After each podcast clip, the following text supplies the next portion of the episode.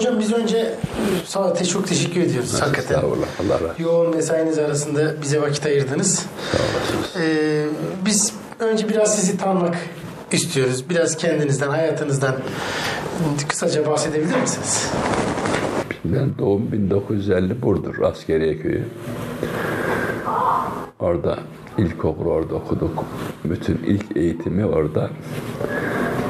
Şeyden sürgün gelen bir Kürt Tahir Hoca vardı. Kur'an eğitimini ondan aldık. Sonra medrese hocası bir Yörük Hoca vardı Burdur'da. Ondan ders aldık. O sırada diğer resmi eğitime devam ettik. Burdur Lisesi'nde son sınıfa kadar okuduk. Son sınıfta o dönemde Töpter ağırlıktaydı. Töpterli bir hocayla İslam bir meselede hakaret ettiği için onunla bir kavgamız oldu. Oradan bizi çıkardılar. Antalya'ya gittik. Orada bitirdik liseyi. Ondan sonra dil, tarih, coğrafya, Alman dili ve filolojisine girdik. Alman filolojisinde. Fakat orada da okulu işgal ettiler. Okuma imkanı olmadı. Yeniden üniversite imtihanına girdik. İlahiyata geçtik. İlahiyat Fakültesi'nde 1973'te bitirdik. Ondan sonra Giresun'da müftülük şefliği görevle tayin ettiler. Daha sonra Diyanet'e pek şeyimiz ısınmadı bir türlü. 4 yıla müftü tayin ettiler ama gitmedik. Ondan sonra vakıflara geçtik. Vakıflarda 4-5 sene vakıflar hayır işleri daire başkan yardımcılığı yaptık. Oradan Sakarya Akademi'ye geçtik. Sakarya Akademi'de kütüphane müdürlüğüne başladık. Orada görev oydu. Daha sonra okutmanlık imtihanına girdik. Okutman olduk bu Arap öğrencilere Türkçe dersi vermek üzere. O sırada 12 Eylül oldu. 12 Eylül olunca oradan da istifa ettik. Bu yemin metni dayatması gelince istifa ettik oradan. Onda o gündür bugündür de Ankara'dayız. Aynı mücadele devam ediyor. İşte ilk 163'ten mahkemeye verildiğimizde sene 1969'du. İmanlı Büyük Türkiye Gazetesi'nin yazı işleri müdürü olarak bizi dava ettiler. Daha hiç bir yazı benim yazım değildi. Rahmetli Eşref Edip'in bir yazısı vardı. Bir de Mehmet Şevket'e ilgili yazısı vardı. O iki yazı o dönemler yazarla beraber yazı işleri müdürü aynı mesuliyet içindeydi. İlk dava öyle oldu. Hatta mahkeme şüpheye düştüler. Bunun yaşı 18 mi değil mi diye. 163'lü orada tanıştık. Daha o yaştayken. Çünkü benim nüfus cüzdanım 51. Doğum 50. 69 senesindeydi bu dediğim hadise. Dolayısıyla ondan sonra devamlı değişik dergilerde, değişik gazetelerde sürekli yazdık. 12 Eylül'e kadar. 12 Eylül'de 1-2 sene bir ara verdik. Medene Vahşet kitabı yüzünden mahkemeye verdiler. Daha evvel o kitaptaki makalelerin çoğu Hicret'te, Tevhid'de, Şura'da yayınlanmıştı. Onları bir araya getirmiştik. Önce Düşünce Yayınları'ndan çıktı. Daha sonra Ölçü Yayınları'ndan 5. baskısında suç var dediler. Ve o şekilde 2 yıl yani hem Ankara kapalı cezaevi hem Mamak askeri cezaevinde kaldık. Çıktıktan sonra da işte Vahdet gazetesini çıkardık haftalık. Kardeşlerle beraber. Sonra Vahdet Vakfı'nı kurduk. Daha sonra Misak dergisini çıkardık. Hala devam ediyoruz. İşte o arada fırsat buldukça bol bol fıkhi konularda eser vermeye gayret ettik. İşte Emanet Ehliyeti 1. cildini bitirdik. Daha 2. cildin başındayken hapse girdik. 1-2 sene ara vermiş olduk 2. ciltte. 2. cilt hapisten çıktıktan sonra devam ettirdik, bitirdik.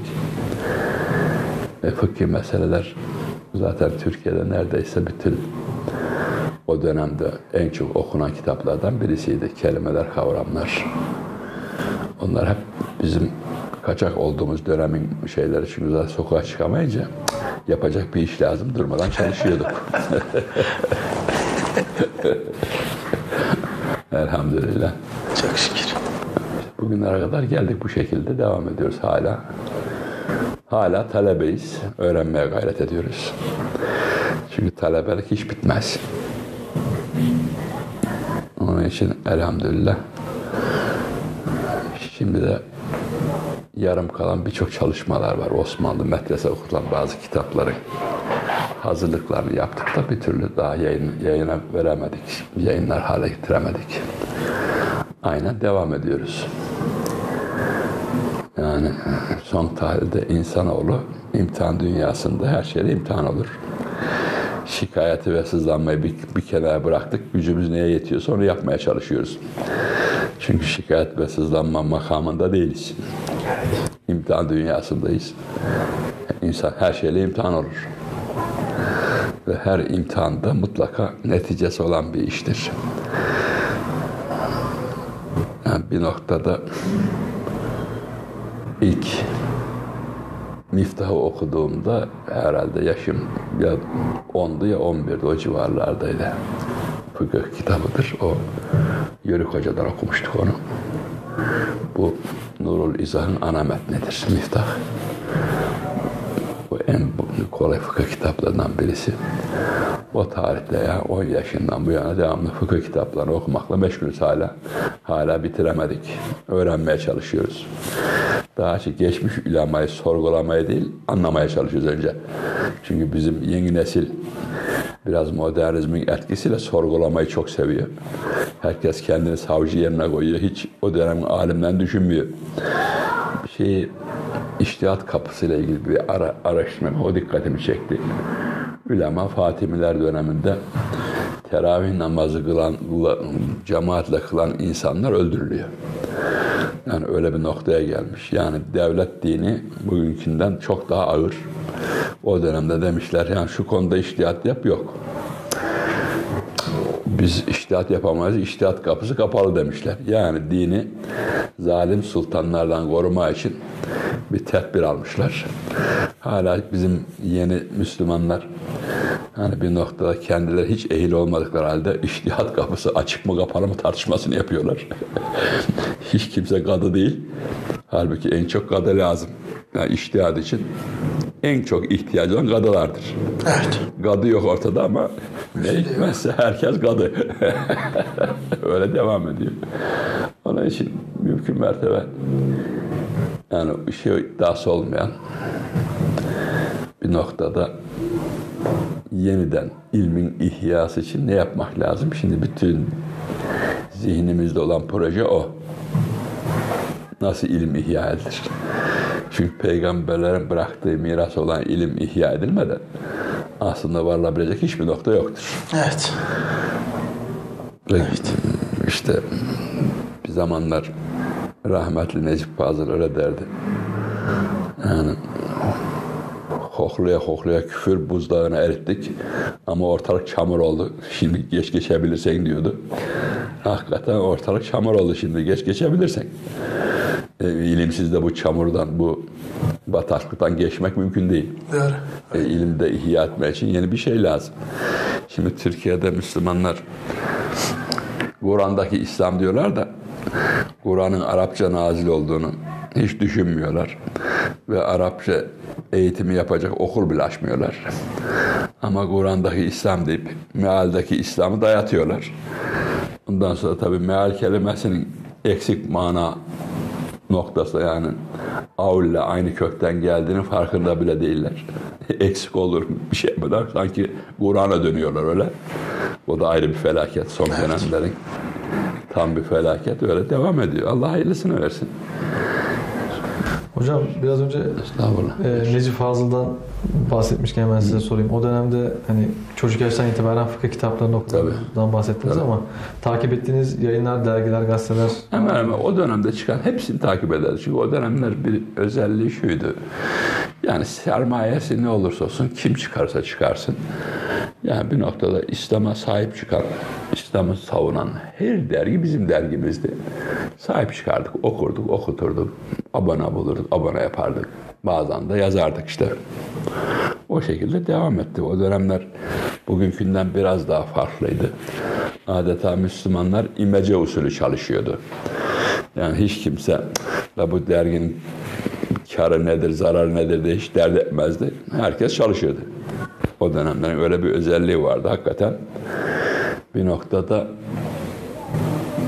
açısından bakıldığı zaman fütüvvetin çok yüksek olduğu bir dönemdi. Adeta herkes kendi nefsini diğerine tercih eder bir durumdaydı. Ve bizim tasavvurlarımız, hayallerimiz, İslami noktada tasavvurlarımız, hayallerimiz bir noktada hep ideale kitlenmişti. Yani sıradanlığa hiç kitlenmemişti. O dönem öyle bir şeydi. Böyle bir çalışma söz konusuydu. Yani onun için dedim, mesela bütün dergilerde hemen hemen makalelerim yayınlanmıştır o dönemlerde. Aklınıza geliyor mu hocam böyle hani ilk makalelerinizin yayınlandığı dergiler? İttihat gazetesi vardı, haftalık. O dönemde ilk orada yayınlanmıştı. İttihat'ı kim yayınlıyordu? İttihat gazetesi hocam bu Nurculara yakın mı? Tabii. O dönemde hepimize Nurcu diyorlardı zaten. Yani o dönemler sizin yetiştiğiniz coğrafyada zaten ona müsait. O dönemler hep öyle diyorlardı. Allah hayırlısını versin. 80'lerin ortasına kadar Türkiye'de hani İslami bir faaliyet yapmak Nurcu olmak demek yani. Tabii oydu. 1968'lere 69'larda hep öyleydi. O gün ortak isim Nurculuktu. Nurculuk. Şeyde bizim evde bir Elif cüzü vardı. Onun kapağını vakti saatinde bir gazeteyle kaplamışlar. Gazete de Cumhuriyet Gazetesi. Ondan sonra orada bir haber var. Hiç hafızamdan silinmiyor. İşte diyor ki Nurcu diyor İlim Yayma Cemiyeti'nin diyor işte programı devam ediyor. Ama yani hiç İlim Yayma Cemiyeti'nin Nurculukla bir alakası yok ama Cumhuriyet Gazetesi'nin perspektifinde hepsi Nurcu. O gün hep Nurcu'ydu bütün isimler. Daha sonra Erbakancı'ya döndü. Daha sonra Hümeynici'ye döndü. Çünkü panislamizm kelimesi bile biliyorsun bir Fransızın ortaya attığı bir kelimedir. Aslında İslami idealleri olan kimseleri Müslüman halktan koparmanın en güzel yolu ona farklı bir isim vermektir. Çünkü doğrudan doğruya İslam'la savaşmak mümkün değildir. İslam'da savaşamayacağına göre İslam fıkhının hayata hakim kılmaya çalışan insanlara başka bir isim bulman lazım. İşte 69'larda bu isim Nurculuktu. 70'li yıllarda Erbakancılıktı. 80'li yıllarda ilk başlarında Hümeynicilikti. Sonra tekrar Erbakancılığa döndü. Ondan sonra El-Kaide'ye döndü. Yani sürekli başka bir isim bulmak zorundadır. Enteresandır o devlet ve siyasette üzerine çalışırken eski dergileri, meşrutiyet dönemi dergilerine dikkat ettim. Hiçbir Müslüman kendisine panislamist falan demiyor. Buna Abdülhamit bile dahil. İslam birliğini istiyorlar da hepsi. Bak böyle bir isim yok. Çünkü panislamizm ne Farsçadır, ne Türkçedir, ne Arapçadır. Hiçbir şey değildir. Batı'nın taktığı bir isimdir. Ama Müslüman halktan o tür insanları ayırmak lazım. Ayırmanın en kolay yolu da bu. Bir isim vereceksin. Farklı bir isim vereceksin. O isimle koparacaksın. Onları marjinal hale getireceksin. Halkın gözünde kötüleme için gayet kolay, ortak kendi taktığın bir isim olduğu için her şeyi ona yükleyebilirsin. Çünkü sahibi yok. İsmin sahibi yok. İçi boş. İçi boş. O şekilde. Onun için her dönemde bu yaygın bir hastalıktır. Aslında bizim dergilerde de yani o kadar şeyde hiç İslamcılık demezler. İslamcılık ismi dahi yani mümeyyiz bir vasıf gibi elbette onların kastı doğrudan doğruya İslam'ın hayata hakim olmasını isteyen herkes İslamcı. Onlar öyle bakıyorlar meseleye. Ama yani geçenlerde bir genç delikanlı tevhidi Müslüman diyor. Dedim bak sen gençsin. Biz de gençlikten bazı cümleleri çok kullanırdık. tevhidsiz Müslüman bana bir anlat da dedim ki tevhidli Müslüman'a bir çıkaralım ortaya. Değil mi? Slogan gayet güzel. Yani şimdi son dönemlerde gençler arasında yaygın Kur'an ve sünnette birleşelim. Ya Kur'an ve sünnete inanmayan adama zaten Müslüman demezler ki. Doğru. Adam Müslüman değilse ona İslam'ı tevhid anlatmak zorundasın evvela, öyle mi? Tabii. Evvela bir Müslüman olsun ki sonra konuşalım. Şimdi Kur'an ve sünnetle birleşelim. Kim itiraz edebilir buna? Hiç kimse. Hiç kimse itiraz etmez ama nasıl birleşilecek? Hangi usulle? Yani bir haberi vahidin kabul edilmesi için İmam-ı Azam Rahimallah 14 şart ileri sürmüş. Zahiriler hiçbir şart ileri sürmemiş. Hatta Hanbeliler zayıf bile olsa demişler hadisle amel edilir. Aslında ayrı ayrı meseledir. O kadar tarihte öyle meseleler çıkmış ki bu işten. Onun için ister istemez bizim harf devrimiyle birlikte başlayan o hafıza kaybı dönemi iyice işi çığırından çıkardı. Belki İslam'a hizmetle çıkan yayın organları da bunu tahrik etmiş olabilir. Yani bazen kolayca anlatalım dersin. Kolay anlatırken bir slogan bulursun. O slogan kolay anlaşılmış gibi olur ama hiç anlaşılmayı en çok engelleyenler de sloganlardır. Slogan anlamaya engeldir. Çünkü insanoğlu dur şu sloganın keyfiyetini bir yeniden tahlil edelim demez. Çok hoşuna gider. Ve o hoşuna gittiği için de her yerde kullanır. 70'lerde aslında böyle hem bahsettiğiniz üzere kavramların tanımlanmasına dair tabii, bir çaba var. Yani tabii, belki de tabii, bahsedilen boşlukla alakalı bir şey. Öyle. Yani Müslümanlar kendi kimliklerini tekrardan düşünürlerken tevhid, tağut gibi birçok cihat, hicret hepsini tekrardan değerlendiriyorlar. Şimdi bununla alakalı ileride daha ayrıntılı bir soru soracağız ama sizin yayıncılık hayatında mesela bildiğimiz kadarıyla, görebildiğimiz kadarıyla Ölçü dergisi başlangıç. Çıkardınız dergi mi? Tabii. Nasıl bir o zaman şeyiniz vardı? Yani hangi dertlerle çıkardınız? Ya şimdi, nasıl bir mücadelenin? O dönemlerde aslında yani bizim yaşımız yaklaşık işte 23, 24, 25. Çok ideal şeylerle başlarsın her şeye. Yani bazen idealle realite aynı şey değildir. O ideali hizmet noktasında birçok zaten dergi rahmetli Cemil Merc'in dediği gibi sistemleşmiş, kitap gibi sistemleşmiş bir şey değildir. Birçok yazar bir araya gelir. Hepsinin aslında ayrı bir gündemi vardır. Tasavvurlar farklıdır. Fakat hepsi bir şeye hizmet eder.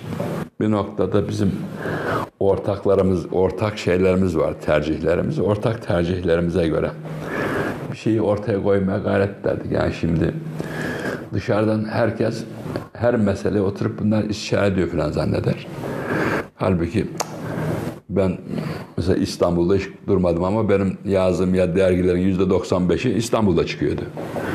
Yani bazılarıyla hiç hayatta tanışmadık. Belki aynı dergide yazdık da hayatta tanışmadığımız insanlar bile var. Ölçüde öyleydi. Bir haftada birçok yazarın ki İmam Hatip öğretmenle ağırlıklıydı ölçüde. Giresun'da. Var mı hafızanızda? Yani kimler vardı sizle beraber? Giresun'daki meslek dersi öğretmenleri vardı. Allah rahmet eylesin. Cengiz Bardoğlu vardı, tarih hocası. Ondan sonra diğer Ahmet vardı. Birçok kardeşlerimiz vardı. 1974'te değil mi? Bu 74'te o dönemde. Onlar vardı ama onlar hepsi de işte devlet memuruydu bir noktada. O şeyde çalışıyorlardı. Küçük olduğu için şehri bir araya gelme imkanı oluyordu. Orada ilk defa aslında yani bir noktada birbirimizle meseleyi müzakere edebildiğimiz dergi o dergidir.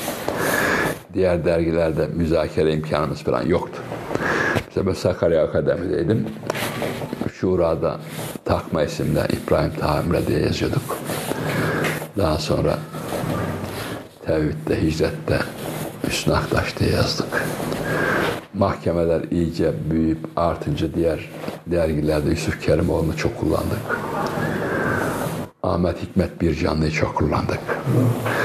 Yani daha birçok isim var da yani en çok kullandıklarımız. Dolayısıyla ister istemez o dönemlerin kendine mahsus şeyleri vardı ve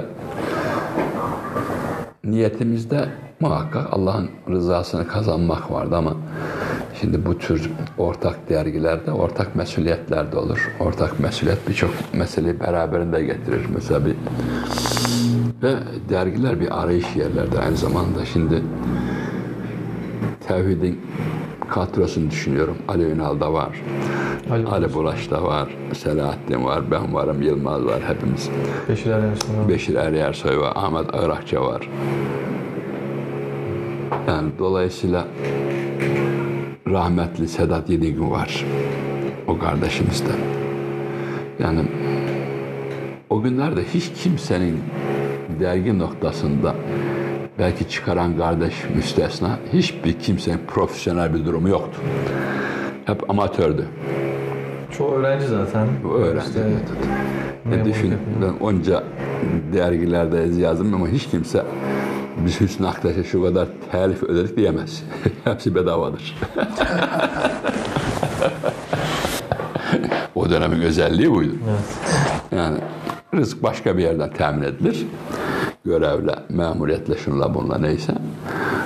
Bu tür çalışmaların tamamı gönüllüydü. Ve galiba ihlas da oradaymış. O gönüllülükteymiş ihlas. Kesinlikle. Ha. Hiç telif ücret aldığımı hatırlamam. Kesinlikle.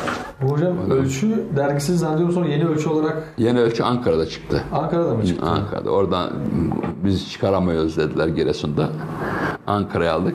Ankara'da çıkardık. Ondan sonra beni şeye gönderince adamla Sakarya Akademi'ye gidince o zaman tevhid çıkıyordu. Tevhide katıldık. Hı hı. Derginin abonelerini tevhide devrettik. Şu abonelere sen dedik gönder. Biz de orada yazalım. O şekilde yayına son vermiş olduk. Hı. O dönem başka bir röportajınıza rastladım. İşte bir büromuz yoktu. Ben bir çantayla... Ya, çantayla gittik.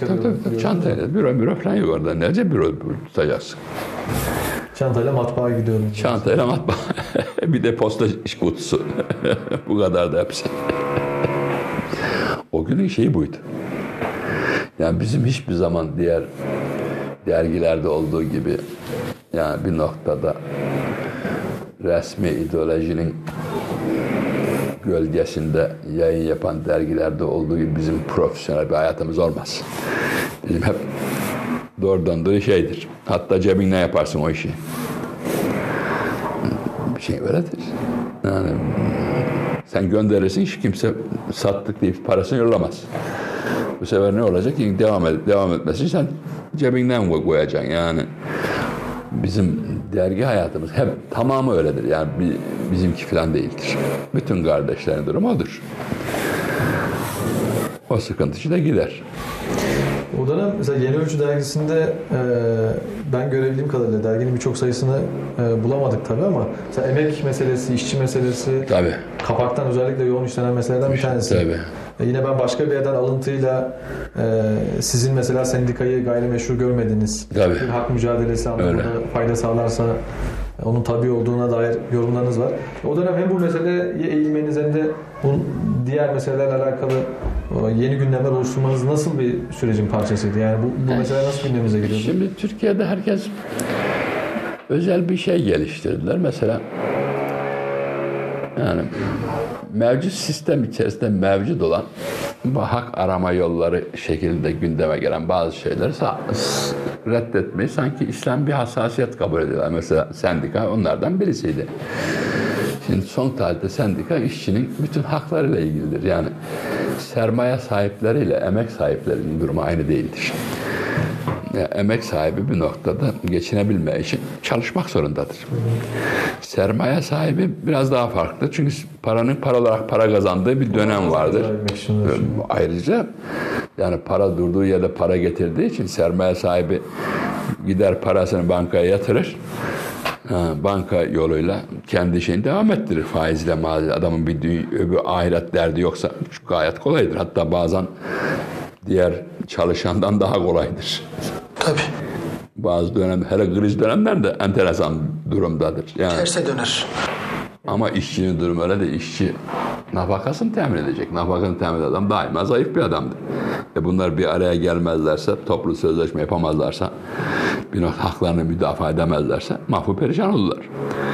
O zaman Hanefilerdeki maslahat-ı mürseleye göre bundan daha kolay ne olabilir? En kolay odur. Bir çözüm yoludur.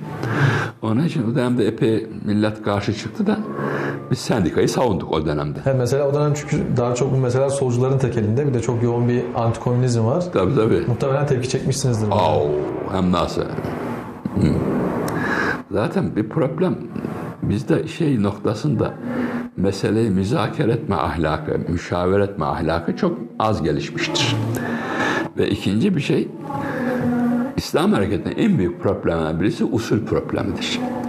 Hiç kimse usul üzerine durmamıştır. Yani günlük aktüeliteyi yorumlamak tek başına bir iş değildir. Bir usul dairesinde yorumlamak önemlidir. Şimdi İslam hareket nedir desen, bu işin içinde yer alan insanları teker teker bu konudaki fikirlerini sorsan, düzenli bir şey bulamazsın. Adeta şahsa göre değişen İslam hareketler vardır. Bu o zaman bizzat İslam hareket diyemezsin. O zaman buna diyeceksin ki benim anladığım dinin hareket diyeceksin. Halbuki bir usul dersin, ha şu Hanefi usulüne göre bu hareketin özelliği budur. Ha, bunu dersin. Dolayısıyla mesela halefezi bir toplumda Müslümanların teşkilatlanması, İslam hareket işte cemaat haline dönüşmesi nelerle mümkündür? Şimdi düşün ki İslam'ın birçok müessesi var. Bir zekat müessesiyle ilgili amillik var ta peygamber zamanında. Emri bil maruf nehyanil münkerle ilgili muhtesiplik var. İtilafları çözme hususunda gadılık var. Sen İslam hareketi bunların hiçbirisinde yoksan nasıl İslam hareketi olacaksın? Şimdi öbürler diyeceksin ki Allah'ın indirdiği hükümlerle hükmetmeyenler kafirlerin ta kendileridir. Adam dönse sana sen hükmediyor musun dese ne diyeceksin? Hani sizin kadınız, itiraf ettiğiniz zaman böyle çözdüğünüze dair bende hiçbir şey yok, bilgi yok. Siz beni neye tekfir ediyorsunuz da kendinizi müstahini sayıyorsunuz derse ne diyeceksin? Onun için yani bir noktada bu meseleler o gün de iş edilirdi ve o gün de herkes kendi eğilimine göre yorumlardı bunları. Mesela yani emek sermaye bağlamında bunların değeri nedir? Yani sermaye dediğimiz şey birikmiş emek midir, değil midir? İkincisi, sermaye şirketlerinin İslam fıkhında yeri nedir?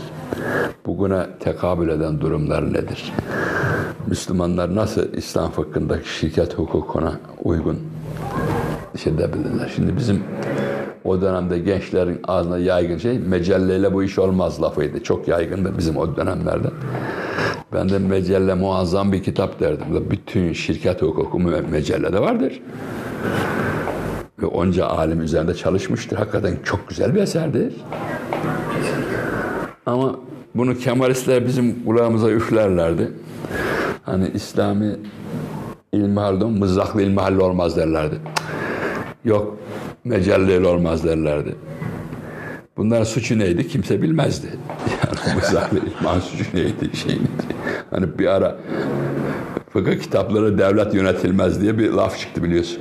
Evet, aynen öyle. İyi güzel de kim dedi şimdiye de fıkıh kitapları devlet yönetilir diye. Sen bir şey ortaya atıyorsun da diyen yok, muhatabı yok onun. Öyle mi? Evet. Bir adam kalkar da Kur'an'la devlet yönetilmez derse ne diyeceksin? Ne cevap vereceksin? Yani bizim devamlı mefhum muhalefetle hareket gibi bir yanlışımız vardı. Yani sürekli birisi bir şey atar ortaya, tez atar ortaya. Kendi tasavvurudur. Bu tasavvurunun ilmi hiçbir değeri yoktur ama meşgul eder. İlmi değeri olmadığı halde insanlar meşgul eder. Günlerce konuştur.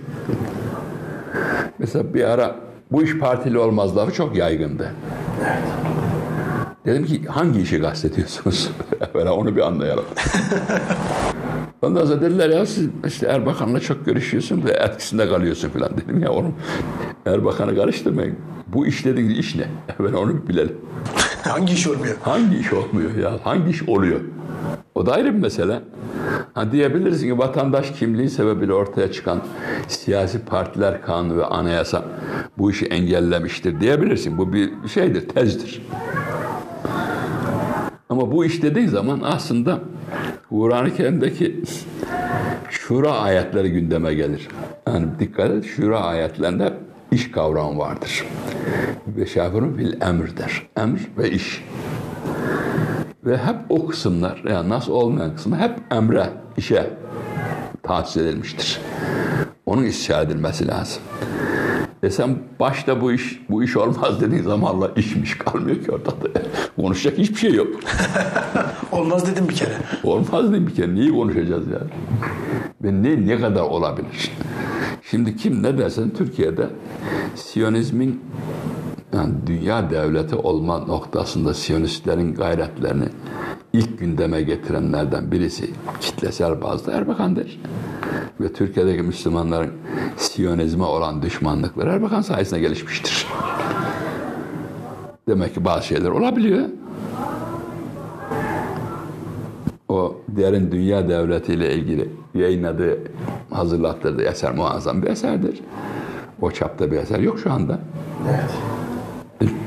Demek ki bazı şeyler olabiliyor. Neler olabilir, neler olamaz. Onu konuşmamız lazım.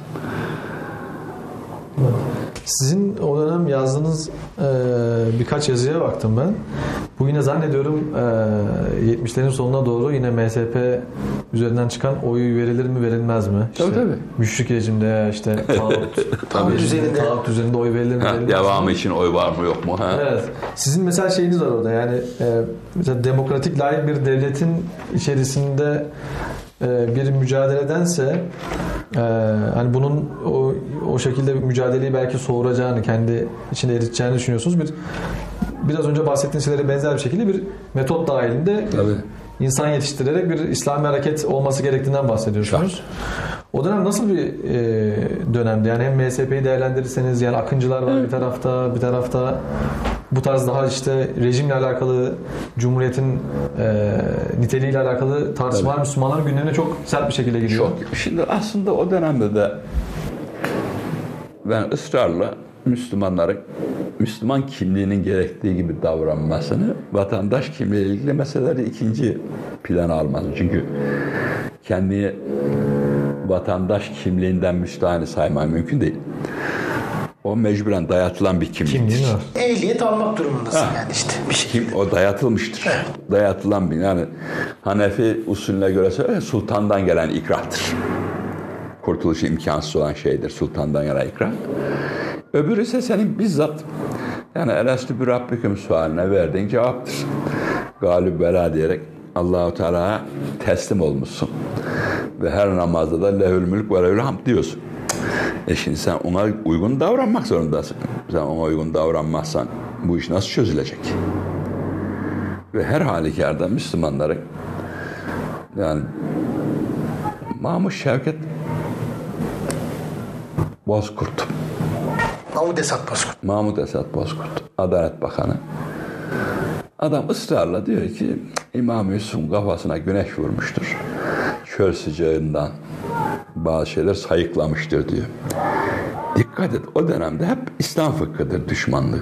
Yani Kemalizmin hep düşmanlığı İslam fıkhınadır. Demek ki Müslüman kimliğinin gerekleri şey İslam fıkhıyla ilgili bir hadisedir. İslam fıkhıyla ilgili bir hadise olunca bütün mücadelelerin bir usule bağlı olması gerekir. Yani bir adam namaz kılmayı ben çok seviyorum diye abdestsiz kılma hakkına haiz değildir. Allah-u Teala namaza kalkacağınız vakit abdest alın demiş, öyle mi? Sen şimdi yok canım ben namazı çok seviyorum, abdesti çok sevmiyorum, sudan hoşlanmıyorum deyip böyle uyuzluk yaparsan iş çığırından çıkar. Evet. Dolayısıyla her işin bir alfabesi var. Yani bir noktada bir dil öğretirken bile alfabeden başlanır. Eskiden elifbadan başlanırdı. Şimdi alfabeden başlanıyor yani okumak istiyorsan. Şimdi İslam erkeninde bir alfabesi var. Şimdi ben ısrarla o dönemde bu tür tartışmalar, yani vatandaş kimliğinin getirdiği tartışmaların ayrıştırıcı olduğunu düşünüyordum ve Müslüman kimliğinin öne çıkması ve o kimliğe göre bir meseleyi çözmemiz gerekiyor. Şimdi aynı kelimeyi kavram haline getirdiğin zaman biraz mücerretleştirmiş olursun. Peki o kavramdan kastettiğin nedir? Sen o kavramı efradına, cami ayarına mani ortaya koymazsan herkes ayrı bir şey anlar. Herkes ayrı bir şey anlayınca ortaya aslında hiç anlaşılmama gibi bir durum çıkar. Hiç kimse anlamamış olur.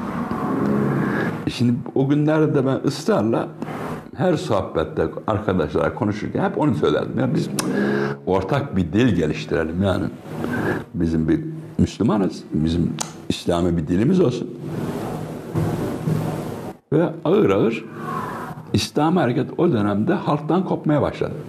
Halkla temas sadece parti sağlayabiliyordu. Gençlerle de sağlayamaz hale gelmişti. Şimdi halktan kopan, halkı müstahini gören bir hareket. Evvela teklife muhatap olan insanı, yeryüzünün halifesi olan insanı hakir görüyor demektir. Mesela insandır. İslam fıkhının tamamında özne insandır.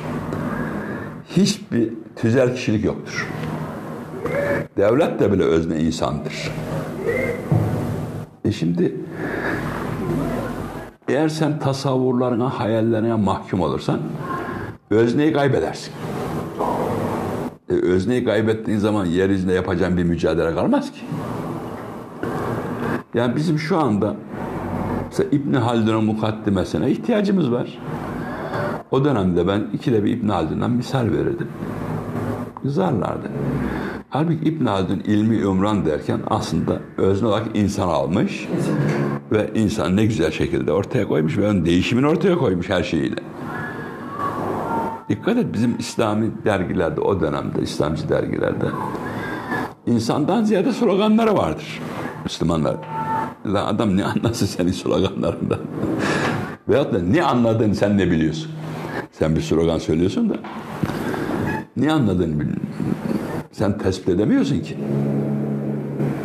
Ondan sonra problem başlıyor.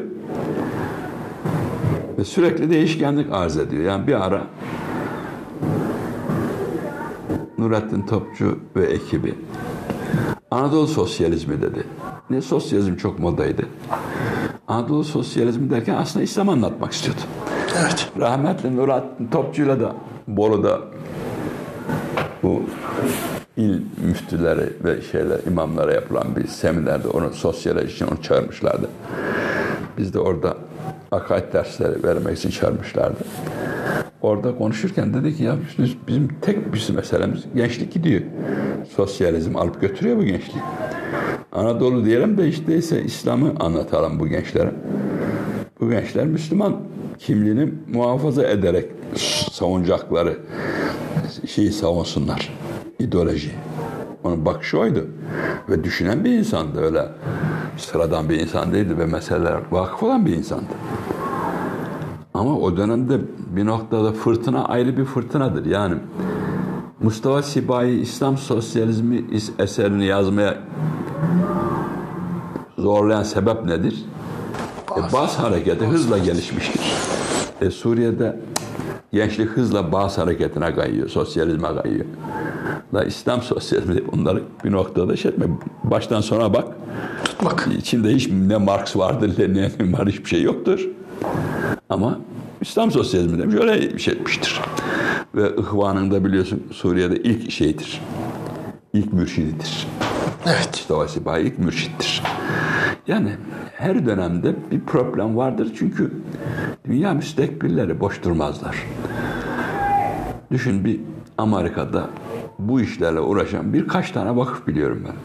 Sırf dünyadaki İslam hareketlerini nasıl yönlendirebiliriz?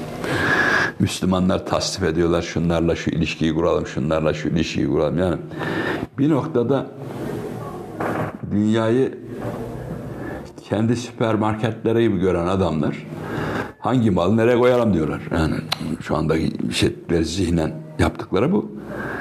Bunlara karşı onların hiç beklemediği bir noktadan hareket etmen lazım. Diğer kimlikleri mahkum edip sırf Müslüman kimliği üzerine durman lazım. Ve hakikaten insana ulaşman lazım. Yani şimdi bizde bir entelektüel hastalıklardan birisi budur. halkı hakir görme. Yani halk anlamaz bu işten. Bu yaygın bir hastalıktır. İyi de Allah bunu mükellef kılmış. Teklifine muhatap kılmış. Ona değer vermiş de sen niye anlamaz diye gırgır geçiyorsun adamla. Niye anlamıyor yani? Anlayacağı bir dili vardır bu adamın. Öyle mi? Bir anlayacağı dili var. Sen o dili bul. Ona gayret et. Onun için bizim o dönemdeki şeylerimiz biraz evvel hep amatör dediğimin sebebi oydu. Yani mali yönden değil. Profesyonellik anlamında değil. Adeta herkes kendi dergi çerçevesi içerisinde belki tespit ettiği 5-6 tane ana umde çerçevesinde gayet geniş bir şey yapılıyordu. Yayın yapılıyordu. Onun için olur bunlar. Yani aslında bir noktada gece karanlıkta odun toplamaya benzer. Öyle bir karanlık ki problem zor da arada yılan da çıkabilir. Odun yeri odun gibi görürsün. Böyle bir tehlike de vardır. Ve şu anda birçok insanın yani İslami hareket içerisinde zamanda yer almış birçok insanın nerelere savrulduğunu gördük. Kimi antikapitalist oldu, kimi demokratik Müslüman oldu, kimi bilmem ne oldu. Bu nedir? İdeolojilerin gücüdür. İdeolojiler dünyayla sınırlı düşündükleri için biraz daha şeydir. Yani bir din gibi değildir. Dinde ana hedef ahirettir. İdeolojide ana hedef dünyadır. Onun için ölülerine isim veremeyişten sebebi ana hedefler dünya olduğu için ahiret diye bir dalda mı? Bizden ödünç alıyorlar. Kimisi devrim şehidi diyor, kimisi bilmem ne şehidi diyor. Çünkü ödünç alıyorlar çünkü başka çareleri yok, kavramları yok adamlar. Ölümden sonra hayat için söyleyecekler tek bir sözleri yok ki. Ne yapacaklar? Onun için bu mücadele tarihte hiç yaşanmayan bir dönemin mücadelesidir. Müslümanlar 1268-1271 yılları arasında Moğol istilasında 3 yıllık bir halifesi dönem yaşadılar. Bütün fıkıh kitaplarında o 3 yıllık dönem misal verip ne yapılabilir diye cevap vermeye çalışıyor. Remli'nin fetavasında öyledir. Fethül Kadir'de öyledir. Hep o dönem dikkate alınmış. Ona göre bir şeyler söylenmiştir. Ama hiçbir zaman böyle 90-95 sene halifesi bir dönem yaşanmamıştır. Yeni bir dönemdir bu. Ve İslam gelir gelmez devlet olmuştur. Medine'de devlet olmuş, devam etmiştir. Cemaat hayatına hiç alışmamış. Hristiyanlık öyle değildir. Evet. Hristiyanlık hiç devlet olamadığı için hep cemaat kalmıştır. Onun için çok iyi teşkilatlanmışlardır. Yani tapınak şövalyelerinden Gülhaç kardeşliğine kadar bilmem neye kadar Amerika'daki teşkilatlanmışlardır. Protestan gruplara kadar. Hepsi teşkilatlıdır. Ama İslam öyle bir dönem yaşamadığı için doğru düz teşkilatın yepyeni bir dönemdir bu. Şimdi bunu kaldırabilecek efsafta eleman yok ortada. Yani İslamcı dergiler Allah razı olsun bir arayış içindeydi hepsi. Hepsinin bir arayışı vardır. Gençler çoğunlukla yani yaşı 25'i geçmeyen gençlerin çıkarttığı dergiler. Yani bugün röportaj yaptığımızda da yani ağırlıklı olarak bu konuşuluyor tartışılıyor. O dönemde ihtiyarlar öyle derdi ya evladım oku bırak sen gençsin bu işlerle uğraşma derlerdi. Yani en yakınlarımız bunu söylerdi. Bizim kayınpeder öyle söylerdi, bizim aile öyle söylerdi. Bu işlerle uğraşma başını belaya sokuyorsun filan diye. Çünkü dediği gibi öyle bir durumdur. Zaten üleması susturulmuş bir ümmet. Yani yeni filan değil ki. Mihne yıllarını düşün. Evet. Üleması susturulmuş bir ümmettir. Neler çekildi? Yani bir bugün filan değil bu iş. Tarihte birçok devletler alimleri idam etmekte adeta yarışmışlardır. Ve hepsine de bir isim takmışlardır. Yani öldürürken de Müslüman diye öldürmüyorlar, alim diye öldürmüyorlar ki. Asi ve bayi diye öldürüyorlar çünkü adam kendisine itaat etmiyor. Bozguncu diyor. Bozguncu diyor o kadar. Fesat diyor. Mesela budur. Şimdi Süleyman Şeyh Ahmet Hazretleri yani Fedailer Hareketi'nin mimarı aslında o insanın mazlum olarak öldürüldü. Sene kaç? 1859. Ve adam ta o dönemde Kadıköy iskelesindeki o şeyi Ester'de bulsun, Ester'in ve Hıram Usta'nın heykelini gösterip burayı işgal ettiler dediği zamandır. Ben o dergilerde onu görünce konuşmasını gittim, baktım hakikaten orada o varmış heykel. Ama adam öldürüldü. Çünkü hakikaten bu garip bir şeydir yani. Resul-i Ekrem sallallahu aleyhi ve sellem ve Hülefâ Raşidin döneminde geniş bir tartışma bir şeyi vardır. Mesela Kitab-ı Harac'a bak. Orada Hazreti Ömer'le Hazreti Bilal'in tartışması genişçe yer verilmiştir. Tabii. Çok geniştir o gün. Hiçbirisi de diğerine ya ben halifeyim seni benzetirim dememiş. Öbürü de halifeye ne derse olsun dememiş. Uzun uzun müzakere etmişler. Onu müşavir etmişler ve belli bir hukuki bir noktaya getirmişler.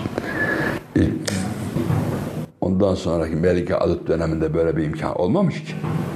Problem başlamış. Dikkat et, hep bizim siyasetle ilgili şeylere bakmaya kalktığımız zaman ya Ahkam-ı Sultaniye diye birkaç tane eser vardır veya nasihatnameler vardır. Yani çok mülayim nasihat edeceksin. Ve orada da kesinlikle zamanın sultanına yanlış yapıyorsun falan demeyecek. Yanlış yapıyorsun diyeceksen hikaye anlatacaksın. Evet, fabullarla. Öyle anlatacaksın. Onun için yani bugünün problemi değil bu. Yüzyılların gelen problem. 70'lerde ona yani siz dediniz hani o dönem gençtiniz, bir arayış vardı tabii, ama tabii. Bir taraftan da yani o meşrutiyetten bu yana bakıldığında daha muhafazakar, daha mukaddesatçı, milliyetçi bir tabii. Müslüman topluluktan onları sorgulayan, yeni bir kapı açan, yine tabii. En azından o belki karanlığı bir nebze gitmeye çalışan bir çaba görüyoruz.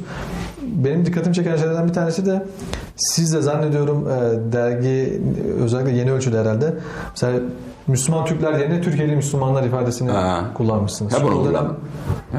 O mesela çok önemli bir ayrım. Mesela ben başka bir tevhiddeki başka bir yazınıza rastladım.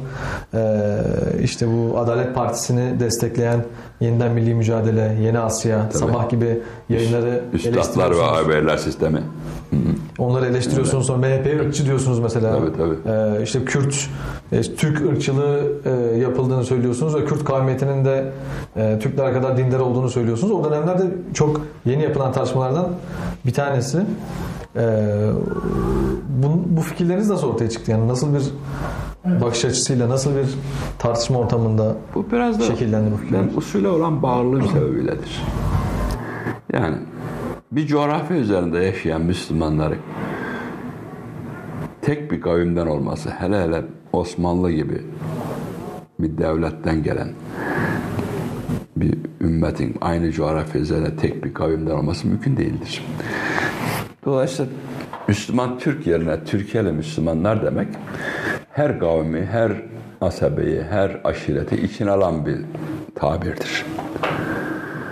Ve o yüzden de hareketteydi galiba bizim Mehmet Doğan 2'de bir Atilla İlhan Türkiye'li şairlerdir, Hüsnü de Türkiye'li Müslümanlar der filan diyordu.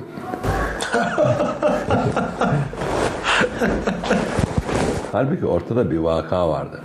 Kavmiyetçilik, sen eğer kendi kavmini sürekli ileri sürersen ki onu sen hiç tercih etmedin.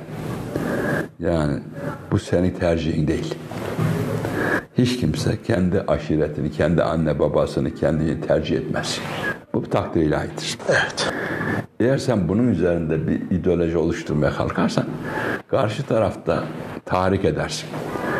O dönemde Kürtçülük o kadar şey değildi, yaygın değildi daha. Yeni filizleniyordu ama yaygın değildi. Fakat Müslümanlar düşünmediler yani. Müslüman Türk dersek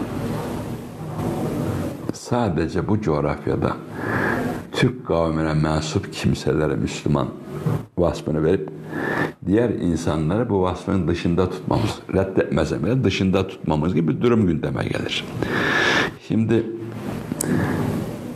Adapazarı'nda o kadar çok Osmanlı'dan yani Balkanlardan gelenlerin çoğu orada yerleşmiş. Balkan, Kafkas. Hepsi var. Yani, orası tam bir şey yani. Çeçenler. Baktım şimdi biz sırf kendimizi ön plana çıkarırsak, hatta bazıları o yüzden bizi Türk olup olmamakla falan suçladılar. Ayrı mesele de. Ama bir vaka var ortada.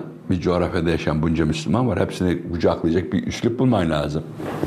Bu üslup nedir? Türkiye'li Müslümanlar olur. Hatta Akıncıların bir toplantısında İsmet Özel epey kızmıştı bana bu Türkiye'li Müslümanlar sözünden. Dedim ya yanılabilirim ama ben böyle düşünüyorum. Yani bu coğrafyada kavmiyetçiliğin önüne geçmenin tek yolu yani buradakilerin hepsinin Müslüman olduğunu, bu coğrafyada yaşayan Müslümanların tamamını kardeş bilmeye bağlıdır evvela. Türkiye'de Müslümanlar biraz o yüzden çıktı. Ve dikkat edersek şeyde hem Şura'da hem Tevhid'de hem Hicret'te devam Türkiye'li Müslümanlar derim ben. Şeyde de vardır mesela aynı hassasiyet. Erbakan Hoca'da da vardır aynı hassasiyet. Mesela iç Türk milleti dememiştir. Milletimiz demiştir. Ya da ceza aldığı Bingöl konuşması. Tabii. İşte önemli bir şeydi. Şeydi yani sen Türk'üm doğruyum çalışkanım dersem. Bak şu anda enteresan Kürdüm, daha bir şey. Doğruyum daha çalışkanım diyebilirdi. Bizim yani. O milliyetçi mukaddesatçı teorimiz yüzünden İslami hassasiyetten Kürt kardeşlerimizle bile bağımız koptu. Ayrı bir bakış tarzı gelişti Kürtler arasında. Ben Kürdüm daha Müslümanım diyor. O kadar bitti. Ne var? Ne denilebilir buna? Sen o da diyecek ki Müslüman Kürt öyle mi?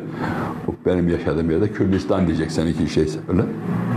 Adamın mantığı da buna doğru kayacak çünkü sen tartışmayı bu noktaya çektiğin an felaket başlar. O noktada da bir ayrı beladır. Yani bir nokta kelimeler, kavramları kaleme almamızın sebebi o günkü kavramlar çok kötü kullanıyoruz. Harcıyoruz diye şey ettim ben, izah etmeye çalıştım. Yoksa kelimeler, kavramlar bir lügat kitabı değildir.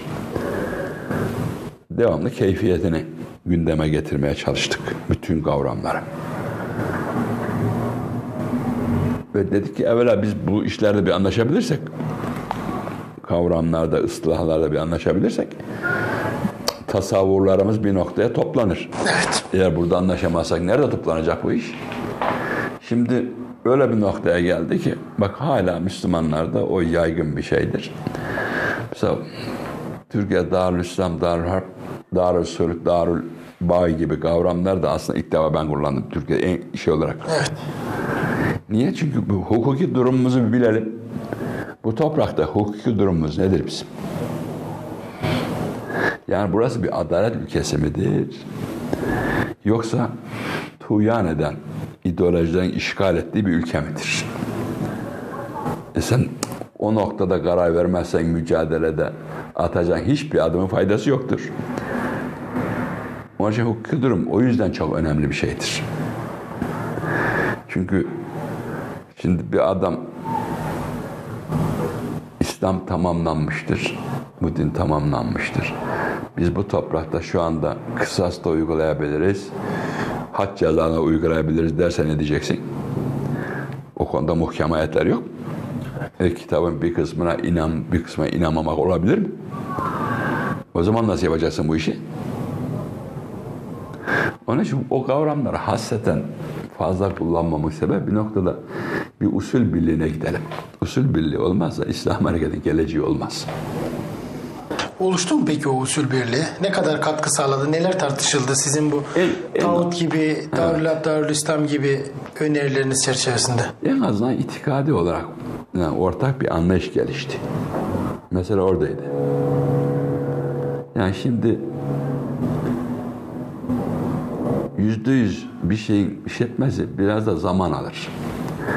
Çünkü insanların tasavvurlarını, hayallerini, dünya görüşlerini şey diyorsun, o günlerde antikomünist olmak Müslüman olmaktı. Yani komünizme sövdüğün zaman en iyi Müslüman sendin, öyle mi? Hatta şey karşılaştırmaları var yani işte komünizmin karşısındaki dünya Hristiyan dünyası, onlar ehli kitap. Ha? Yani bir kıyas yapıldığında ehli kitabın yanında yer alıyor. Şey bile orada kaldığı içindir. Risale-i Nur hareketi orada kaldığı için büyük problem yaşamıştır. Orada kaldı evet onlar. Orada kalmıştır. Şimdi bizim İslamcı dergilerin tamamında aslında hepsinin en güzel tarafı niyetlerdir. Hani mürsel bir hadis var ya, müminin niyeti ameline hayırlıdır. Onun için ben amellerinden ziyade niyetlerini çok seviyorum. Niyetleri muazzamdır. Ama amel içinde bizim bir ilim olarak hazırım. Çünkü Peygamber sallallahu aleyhi ve sellem diyor ki, ya Resulallah ilim nedir? İlim diyor, amelin kılavuzudur. Amelin imamıdır. Bitti. Şimdi ya ilim olmadan nasıl yapacaksın? O dönemde de çok alim vardı da bizim önümüze falan düşmediler. Evet. Yani biz hepsini ziyaret ederdik. Allah rahmet eylesin birçoğunu. Mesela içtihatla ilgili meseleyi ben zihnime dank ettiren Eşref Edip'tir. Bunu Elazığ mahkemesine götürmüş. Elazığ mahkemesinde şapkayla ilgili soruyorlar. Senin içtihadın ne diyorlar? İçtihadım şu desem diyor, hemen öldürecekler beni diyor. Ben müştehit değilim dedim diyor. O şekilde diyor, kurtardım diyor Eşref Edip. Ondan sonra anladım diyor ülemanın niye içtihat kapısı kapalı dediğini, o zaman anladım diyor. Halbuki Sebebil Reşat da devamlı içtihadı savunmuşlardır. Ama en son hadise yaşanınca ülemanın niye o noktaya geldiğini anlamış. Benim içtihadıma göre şapka giymek küfür falan desem diyor, gittik diyor yani. Adam ısrarla içtihadın ne diyormuş. Israr ediyor diyor, içtihadın ne diye soruyor diyor. Müştehit değil, ben de öyle muhtardım diyor kendimi. Onun için yani öyle İslamcı dergilerin niyetleri halistir hepsi. Ama maalesef kılavuz dediğimiz şeyden mahrumuz. Çünkü adamlar onu elimizden aldılar. Yani medreseleri kapattılar, tekkeleri kapattılar, alfabemizi değiştirdiler. Hafızasız bir toplum ortaya çıkardılar. Şimdi yeni hafıza topluyoruz. Hafızamızı yeni bir araya getiriyoruz. Evet. Orada. Evet. Yani düşün, mangurt hikayesi nedir şimdi Aymatof'un? Adamın hafızasını değiştiriyor, değil mi? Tabii. Anasına ok atıyor ondan sonra. Kendine gel dönen bay diye bağırıyor anası. Anasını hatırlamıyor. Şeyin nasıl bir etkisi olmuştu o dönemde? Yani İran devriminin etkisi nasıl olmuştu? Veya Afgan cihadının? Yani biraz onlar da sanki o 70'lerdeki gidişatı böyle radikal bir biçimde değiştiren bir etki oluşturuyorlar. Aynen oldu. Aynen tersi etti. Çünkü yani bir noktada Müslümanlar pozitivizmin o din giderek değerini kaybetti şeklinde geliştirdiği o teorinin etkisine kalmış, aşağılık komplekse bürünmüşlerdi. Ve biliyorsun gerek Marksistlerin gerek kapitalistlerin kendine göre bir dünya şeyleri vardı. Yani ilkel komünal toplumdan başlatıyorlardı. Sonuç sosyalizm diyordu birisi. Birisi sonuç kapitalizm diyordu. Tarihin sonu diyordu. Müslümanların o noktada söyleyecekleri hiçbir şey kalmıyordu. Bir de ilkokuldan itibaren karanlık çağdan başlatıldığı için bütün çağlar problem içindeydi Müslümanlar. Zihnen evet. Problem içindeydi. Evet. O devrim bir noktada bütün onlara bir cevap gibi oldu. O günlerde hep İslam'dı onların meselesi. İran'da hep İslam diyordu. Hatta ne Şii ne Sünni İslam diyordu.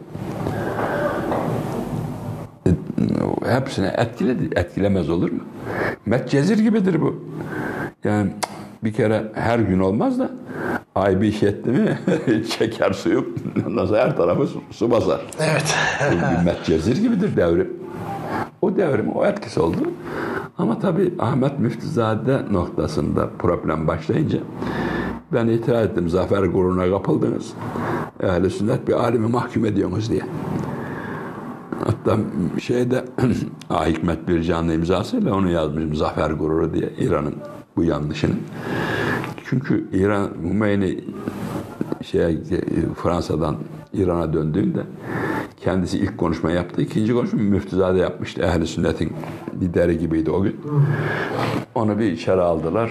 Ondan sonra başladılar. Mahkemeye bile çıkarmadılar. Gadozuna bile çıkmadan şeydi, öldü. Tam bir mezhebi şeye dönüştü. Ev hapsinde öyle değil mi? Ev hapsinde. Tam bir şey haline getirdiler. Yani o dönemde rahmetli Saadettin Hoca'ya gitmişler işte. Müslüm Hoca Müftüzade'yi savunuyor falan. O demiş ya bir Kürt molladır demiş. Ya şey deme Müftüzade. Şey falan değildir falan demiş. Gittim ya hocam dedim ben savunmuyorum. Ben kadı huzuruna çıkarasın diyorum. Adaleti ben savunmayacaksam, sen savunmayacaksan yeryüzünde kim savunacak? Kadı hüküm vermeden sen bir insanı mahkum ediyorsan hevana uyuyorsun demektir. Bir adama sor bakalım nedir? Bir tevili var mı yok mu? En ağır suç işlese bir adam bir tevili varsa, bir mazereti varsa, bir şüphesi varsa bırakın öyle. Böyle bir şeydir. Şimdi o dönemde Müslümanlar onu iş etmediler. İran devrimi tesir etti ve Afgan da tesir etti. Çünkü Afganistan'da hakikaten emperyalizme karşı ki Sovyet Rusya o yenilmez bir güç gibi görünüyordu. Ona karşı o savaşı vermeleri muazzam bir nimetti. Ve bütün dünya üzerinden Müslümanlar Afganistan'a gittiler. Adeta bir savaş coğrafyasına döndü. Ve Müslümanlar bir noktada silahla mücadeleye tanışmaları Afganistan'da olmuştur. Ama bizde tabii meselenin bu açıdan, hiç usulü açıdan değerlendirilmediği için tasavvurlarımıza ve eğilimlerimize göre ya takdis ettik ya takbih ettik. Problem budur. Hala aynı şeyi yaşıyoruz. Ya takbih ediyoruz ya takdis ediyoruz. Olmaz. Bunun bir usul olması lazım. Bir ölçüsü olması lazım. Onun için o dönemler öyleydi yani. Ve ağır tabii bir noktaya doğru gidiyoruz. Ve Cenab-ı Hak bizi bir noktaya şey diyor. Çünkü yeni neslin bize göre imkanlar çok fazla. Yani her ne kadar ben tercümeye karşı olsam da tercümelerin getirdiği de bir şey var. Bir kültür var. Tabii. Onun için o dönemlerde hiç eser bile yok. Bizim talebeliğimize başladığımız dönemde bir Hak Ses dergisi vardı, bir Diyanet dergisi vardı. Hak Ses de zaten Diyanet çalışanlarının yani. Bir Oku dergisi vardı, şeyde çıkıyordu. Konya'da. İslam'ın ilk emri Oku. Birkaç tane de öyle bir şey yoktu. Kitap dersen hiç yoktu. Fıkıh Köşesi'nde o kaçak olduğumuz dönemde Yusuf Kerimoğlu imzasıyla Fıkıh Köşesi hazırlıyoruz. Orada İmam Merginani'nin hidayesinden daha ziyade kaynak vermeye çalışıyorum. Adam birisi yazmış, nereden buldum Merginani'yi falan diye. Hakaret ediyor mektupta. Halbuki Osmanlı medreselerinde 8. sınıfta okutulan fıkıh kitabı hidayedir. Evet. Ama adam ne bilsin canım, Allah Allah. Tabii okuyunca güldüm mektubu, ne diyeceksin şimdi? Adam hiç hayatta duymamış ki. Ve dikkat et, o şeyden sonra ağır onlar hepsi. Şimdi Hidaye'nin 3-4 tane tercümesi çıktı. Bir tane falan değil. Tabii. Diğerleri de öyle, birçok eserler hepsi teker teker tercüme edildi. Hatta şey dedi rahmetli Duran Kömürcü'nün evdeyiz. Bir fıkıh kitabı tercüme ettireceğim falan dedi. Ben dedim ya son devrin alimlerinden Haskafi'nin ve şeyin kalem aldığı Reddül Muhtar tercümesi, Reddül Muhtar ikisinin bunun tercümesi iyi olur falan dedi. Durdu. Ben İbn Abidin'i tercüme ettireceğim dedi. İbn Abidin adını biliyor. Senin adını bilmiyor. O kadar. Böyle bir kültür bu. Olur dedim ben de, İbn Abidin'i yaptırırsan aynı şey olmuş olur. Diyeceksin. Ve dikkat et, bu 82'lerdedir. Yani 82-83'lerdedir. Onun için o günden bugüne tercüme edilmeyen neredeyse kitap kalmadı. Doğru. Hepsi tercüme ediliyor. Ve yeniden kalıyor. Yani hafıza yeniden yerine geliyor. Hafıza kayboldu.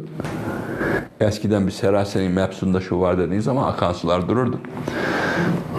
Yani Bedaiz sanayide şu var dediğin zaman akan sular dururdu. Çünkü hakikaten muazzam eserlerdi. Ama bizim Cumhuriyet neslinin mebsutla ne haber olsun?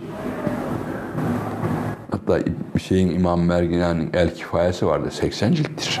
Onlardan falan kimin nereden haber olacak? Bizim bütün kütüphanelerimizi adeta bir tuğlayığına çevirdiler, öyle mi? Bu fedaiyle hazırlarken Millet Kütüphanesi'ne kitaba gidiyordum orada. Süleymaniye Kütüphanesi'ne gidiyordum. Bakıyordum hep yabancılar. Japonlar bilhassa. Bol miktarda bizim mesela film çekmeye çalışıyorlar bizim kitaplar. Bizden kimse yok. Çünkü dil bozulmuş, bitmiş. O dili okuyan yok ki. Şimdi elhamdülillah yani tam böyle bir neredeyse... Nereden geliyor? Çok güçlü bir şey geliyor yani. Tabii, nereden geliyor? İlgi geliyor, çok güçlü bir alaka geliyor. Elhamdülillah. Yani İstanbul'da bilhassa çok sayıda çalışma var, çok sayıda ürün ortaya çıkıyor. Tabii. Yani bunlar önemli şeyler. Çok önemli. Daha değil mi? Şey dönemi, çocukluk dönemini geçiriyoruz. Yani şu andaki gördüğümüz rahatsızlık bir şey çocukluk hastalığıdır. Geçecek onlar. Siz bir hep böyle bir sistem yaklaşımına sahipsiniz. Yani bir düzen olması gerektiğini. Öyle. Bir halifenin olması gerektiğini. Öyle. Bu hususta yani özellikle hani bu sistem yaklaşımını geliştirirken usulden bahsediyorsunuz. Başka başvurduğunuz sizi fikirlerinizin çerçevesine oluşturan kaynaklar neler? İçinde bulduğumuz haldir bir de önemli olan. İçinde bulunan halle ilgili ilimler farzdır. Eğer bizim eski kerem kitaplarına bakarsan hatta Kitab-ül Tevhid'den başlar o İmam Maturidi. İçinde yaşadığı toplumdaki bütün ideolojik ve itikadi hareketlerin tahlilleri vardır. Yani bir Şehristan'ın Elmiler ve Nihali budur. Evet. İbn-i Hazm'ın faslı budur. Yani bir noktada içinde bulunduğu hali bilmezsen cevap da veremezsin. Şimdi mesela laiklik ve sekülerizmle ilgili Türkiye'de yayınlanmış eser sayısı herkes konuşur da çok azdır. Çok az, evet. Ben şu anda ansiklopedi için bir madde kalemi alıyorum. Neredeyse yok. Tabii mesela burada. Şimdi asıl senin bunlara cevap vermek mecburiyetindesin. İçinde bulunan hal onu gerektiriyor. Şimdi kapitalizmin iddiaları, hatta son dönemde Avrupa'da yayılan postmodernizm var. Onların iddiaları, onların iddialarına cevaplar. Bunların hepsinin yapılması lazım ki insanların zihninde şüphe uyanmasın. Şu anda Müslümanların zihin dünyaları paramparça. Eğilimlerine göre, tasavvurlarına göre bir yol tutmaya çalışıyorlar. Halbuki o yoldan kurtulması evvela içinde bulunduğumuz haldeki bütün ideolojilerin tahliline bağlı. Onlardan bir kurtulması lazım. 70'lerde benim dikkatimi çekmişti. Mesela liberalizm, kapitalizm eleştirisi yaparken işte Adam Smith'ten, Ricardo'dan vesaire bahsederek, onları okumuş olarak, onların eserlerine alıntı yaparak yazılarınızı yazıyorsunuz. O bayağı istisnai bir durum. Yani bir hani zaten antikomünizm var, bir antikapitalizm de söylemsi olarak çıkıyor 75'lerde ama o eserleri çok okuyan, o dönemlerde insan olduğunu çok zannetmiyorum. Siz nasıl bir ilgiyle takip ettiniz onların? Bu rahmetli Cüveycati diye benim Suriye'de ders aldığım bir hoca efendinin şeyidir. O bu noktalara çok hassasiyet gösterirdi. Yani bir noktada içinde bulunduğu hal her şeyin önünde gelir derdi o. Çünkü sen ona cevap vermek zorundasın. İçinde bulunduğun hal.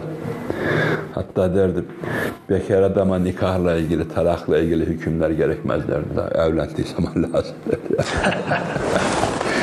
Şimdi bazı şeyleri ikinci plana atmayı, bazı şeyleri ön plana çıkarmayı bir o rahmetli şey ve ta o tarihte enteresan bir şey vardı onun. Kendisi Abbasi olduğu halde Emeviler ve Abbasilerin ulemaya yaptığı şeyleri hiç sevmezdi. Osmanlı daha çok alimlere hürmet eder diye bir şey vardı, öyle bir özelliği vardı. Ve şeyi çok takip ediyor. Mesela o dönemde bazı şey vardı. Bunlar çocukluk hastalığı derdi, geçer gider. En büyük tehlike kavmiyetçilik derdi. Çünkü ümmeti oradan vurdular derdi.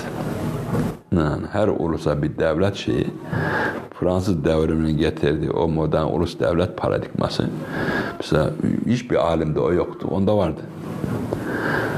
Modern ulus devlet paradigması günümüzün en büyük putu derdi. Liberalizmle ilgili bir noktada hakikaten